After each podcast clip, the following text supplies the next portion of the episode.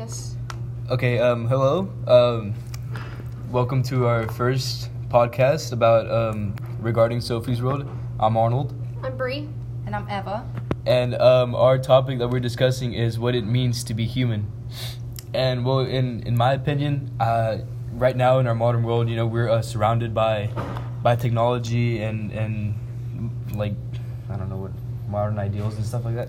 And if you if you look in the course in Sophie's World that was released a couple years ago, um, it talks about past philosophers and their their ideas and and the things that they came up with, and it brings to, for me it brings in mind that is philosophy a crucial part in being human. Like, do we ourselves need philosophy to be able to survive in this world, to be able to ask questions and be able to to discover new things, or is it just or is it just the thing that facilitates that?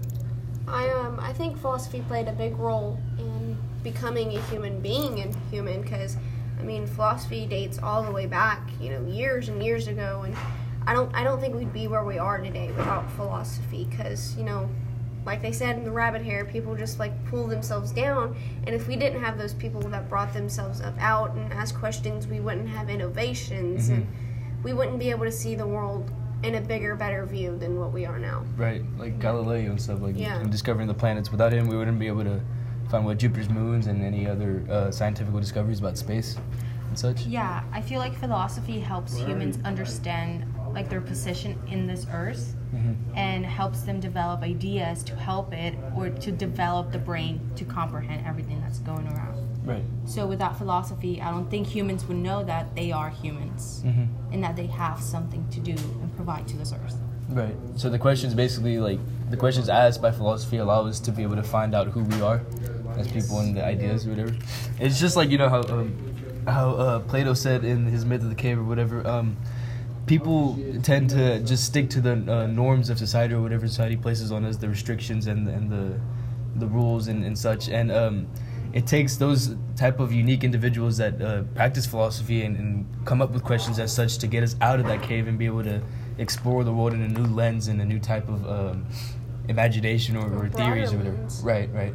Yeah. Yeah, and like they said, you know, we all start off with a blank slate Mm-hmm. and we just learn from our surroundings and if we didn't question our surroundings and question who we are as people, we would we couldn't grow. So I, I do think philosophy has a big part in being human and how we grow as like cities and countries and states and everything and I think we've grown a lot from philosophy. And I think um, the new philosophy that's going to be co- like coming in and everything that it's going to be around and uh, having mentors like Sophie did in the world and just seeing things from a different perspective, I guess, really pulls in a lot.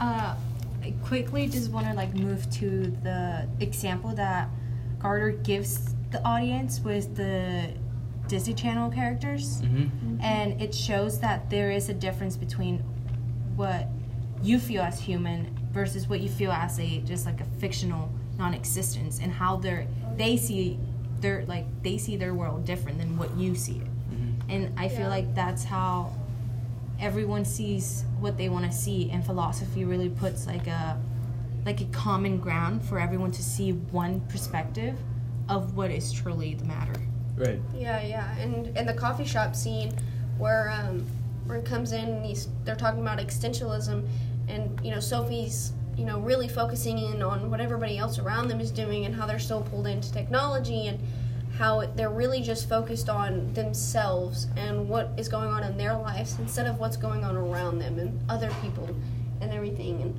I think philosophy has helped some people realize that and have brought out different things inside of them and made humans the way we are. Yeah, so going back on what you said about uh, people being drawn into their phones and stuff, so the way I see it, the way that you're saying it, is that people nowadays in, in our modern society, they're all just in, on their phones 24 7. You go out and you see, Oh, yeah. there's never going to be a time where you don't see a person on their phone, right? Yeah, I mean, And people so- run into cars on their right, phones. right, yeah. It's it's embarrassing, but um, so do you think that because we kind of a little bit, if you think about it, we've kind of strayed away from the philosophical approach we've done. We've gone into the postmodern age or whatever, and it's Oh, not yeah. really like that much philosophical like it was with Socrates and Plato and all them. But so do you think if we get a little bit more philosophy into our lives, we'll be able to stray away from all the technology and not be become like zombies about technology and all that stuff? I do, Yeah. yeah. Insomnias or whatever. I feel like it will put like a restriction in your brain of what is truly important and what isn't. Right. And a lot of people lose times. Like you go to restaurants and people are on their phones, like the coffee shop. Like no one cares about what's going around just because they're stuck into like their personal business. Mhm. Which I mean, yeah, privacy matters, Right. but like families, they don't interact as they used to. And I yeah, feel you like see that a lot. I and- agree. Yeah, And I think philosophy just creates these minds. It puts people back in their learning, and instead of just relying on a, a bright screen, they rely on their minds, and it strengthens their their learning capabilities. Mhm. And I Yeah. think with all the technology today, a lot of that is decreasing, for sure. Mhm. yeah. All right. Well, um, I guess we can start kind of dimming down a little bit. Well, uh, thanks for listening to our first episode. We'll come out with more.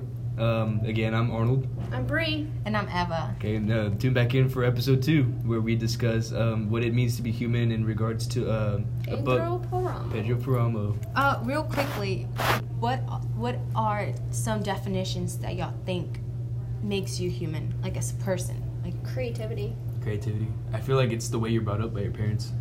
That, Yeah. that does something Your too. surroundings. Your surrounding, yeah, how you're influenced and stuff. yeah, I feel like it's taking responsibility for yourself and not blaming on others, Mm-hmm. like being your own mind. Yeah, so- Right. yeah. Well, our conversation next time is going to be pretty interesting. then. Yep. Till next time. Bye. Bye.